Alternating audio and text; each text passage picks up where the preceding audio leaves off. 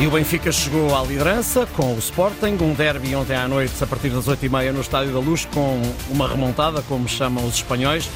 Foi no fotofinish praticamente, Neves e Tankstead, e Jóqueres já tinha marcado para os Leões. 2-1, o Benfica ganhou a jogar contra 10 com expulsão de Gonçalo Inácio já na segunda parte. Bom dia, Carlos Daniel. Olá, Ricardo, bom dia. Ora bem, com este cenário, Benfica e Sporting somam 28 pontos, o Porto ganhou em Guimarães faz 25, o Braga em Aroca eh, faz 23, portanto está tudo muito perto. Ó oh, Carlos, mas vamos olhar para o jogo, para o jogo de ontem, um jogo de muita, de muita pressão, essencialmente eh, para a, equipa, para a equipa do Benfica, tendo em conta eh, os últimos acontecimentos e os últimos resultados. Como é que tu avalias aquilo que foi o jogo das duas equipas, quer de um lado, quer do outro?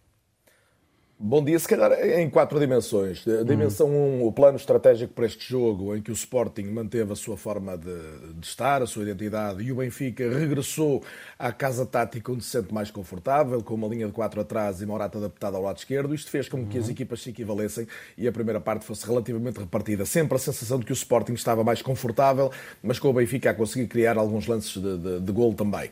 E, e, portanto, chegou-se ao intervalo com o Sporting a ganhar por via de um momento de inspiração mais um, de, de um extraordinário ponta de lança como é o Jóqueres. Uh, depois temos na segunda parte o momento expulsão de Inácio, que é um momento completamente decisivo no jogo, uma entrada em por dentro do excelente e jovem central do Sporting, que a partir dali condiciona claramente o, o rumo do jogo.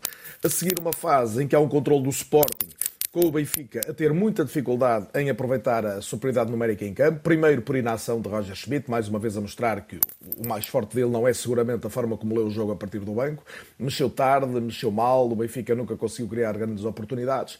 E depois aquilo em que o futebol é fértil e faz dele um jogo diferente de todos os outros, que é o Benfica eh, com um suplemento de alma, com, guiado sobretudo por dois jovens, por António Silva e sobretudo João Neves. João Neves uhum. fez um jogo admirável, a conseguir uma reviravolta na base da emoção e não da razão, mas ambos os, os fatores compõem a vida e compõem o futebol também, e ontem foi a prova disso. Se quiseres, em resumo, uhum. um Sporting que merecia mais, um Benfica que fez muito por ser feliz e, e verdadeiramente foi, foi feliz, foi feliz no sentido de ter sorte também, a sorte do jogo. A sorte também faz parte do futebol. Retira-se um bocadinho de, de, pressão ao treinador do Benfica com, com esta vitória ou o facto da exibição não ter sido assim também tão convincente mantém essa, essa pressão na mesma?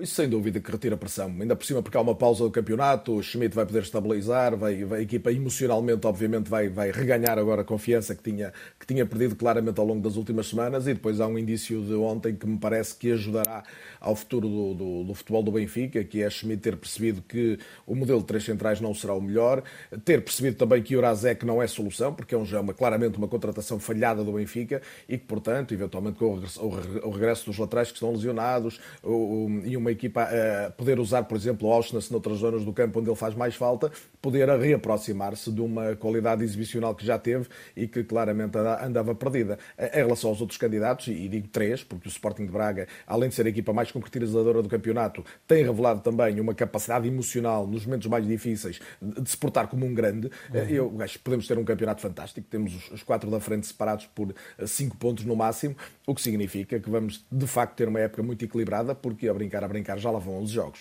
Obrigado, Carlos. Até quinta-feira.